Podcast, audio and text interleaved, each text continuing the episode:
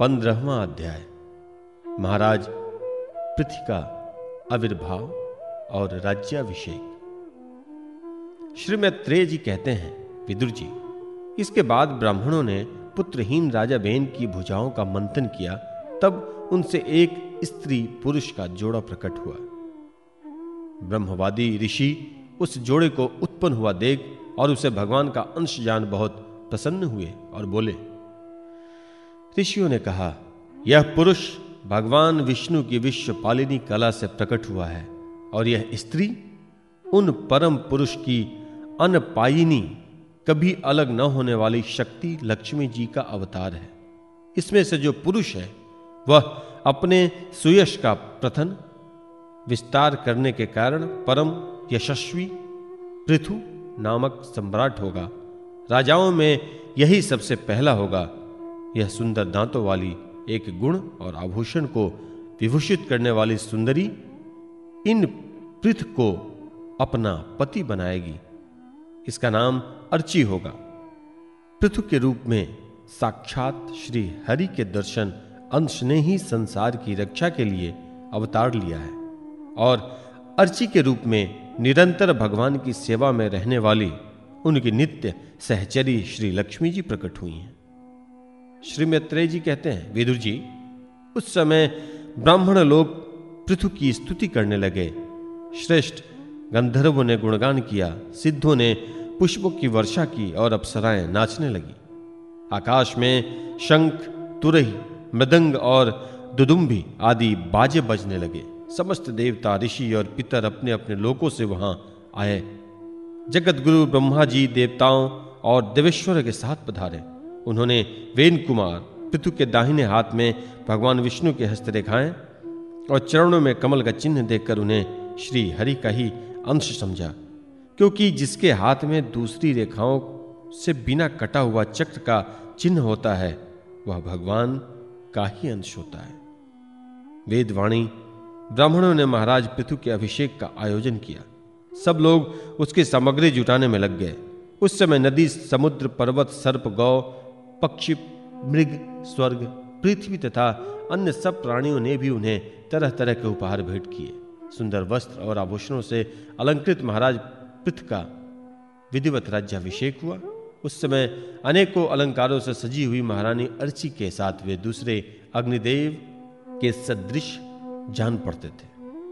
वीर विदुर जी, उन्हें कुबेर ने बड़ा ही सुंदर सोने का सिंहासन दिया और वरुण ने चंद्रमा के समान श्वेत और प्रकाश में छत्र दिया, जिससे निरंतर जल की फुहियाँ झरती रहती थी। वायु ने दो चवर, धर्म ने कीर्तिमयी माला, इंद्र ने मनोहर मुकुट, यम ने दमन करने वाला दंड, ब्रह्मा ने वेदमय कवच, सरस्वती ने सुंदर हार। विष्णु भगवान ने सुदर्शन चक्र, विष्णु प्रिया लक्ष्मी जी ने अविचल संपत्ति, रुद्र ने दस चंद्राकार चिन्हों से युक्त कोश वाली तलवार, अंबिका जी ने सौ चंद्रकार, चिन्हों वाली ढाल, चंद्रमा ने अमृत में अश्व, त्वष्टा विश्वकर्मा ने सुंदर रथ, अग्नि ने बकरे और गौ के सिंहों का बना हुआ सुदृढ़ धनुष, सूर्य ने तेजो में वाण, पृथ्वी ने चरण स्पर्श मात्र से अभिष्ट स्थान पर पहुँचा देने वाली योगमयी पादुकाएँ, आकाश के अभिमानी दौ देवताओं ने नित्य नूतन पुष्प की माला, आकाश विहारी सिद्ध गंधर्वादी ने नाचने, गाने, बजाने और अंतर्ध्यान हो जाने की शक्तियाँ, ऋषियों ने अमोद आशीर्वाद, समुद्र ने अपने से उत्पन्न हुआ शंख तथा सातों समुद्र, पर्वत और नदियों ने उनके रथ के लिए बेरोक टोक मार्ग उपहार में दिए। इसके पश्चात सूत, मागध और बंदीजन उनकी स्तुति करने के लिए उपस्थित हुए। तब उन स्तुति करने वालों का अभिप्राय समझकर बेनपुत्र परम प्रतापी महाराज पृथु ने हँसते हुए कहा, मेघ के समान गंभीर वाणी में कहा। पृथु ने कहा, सौम्य सूत, मागध और बंदीजन, अभी तो लोक में मेरा कोई भी गुण प्रकट नहीं हुआ। फिर तुम किन गुणों को लेकर मेरी स्तुति करोगे? मेरे विषय में तुम्हारी वाणी व्यर्थ नहीं होनी चाहिए, इसलिए मुझसे भिन्न किसी और की स्तुति करो। मृदुभाषियों कालांतर में जब मेरे अप्रकट गुण प्रकट हो जाएँ, तब भरपेट अपनी मधुर वाणी से मेरी स्तुति कर लेना। देखो शिष्ट पुरुष पवित्र कीर्ति श्री हरि के गुणानुवाद के रहते हुए कुछ तुक्ष मनुष्यों की स्तुति नहीं किया करते। महान गुणों के धारण करने में समर्थ होने पर भी ऐसा कौन बुद्धिमान पुरुष है जो उनके न रहने पर भी केवल संभावना मात्र से ही स्तुति करने वालों द्वारा अपनी स्तुति कराएगा।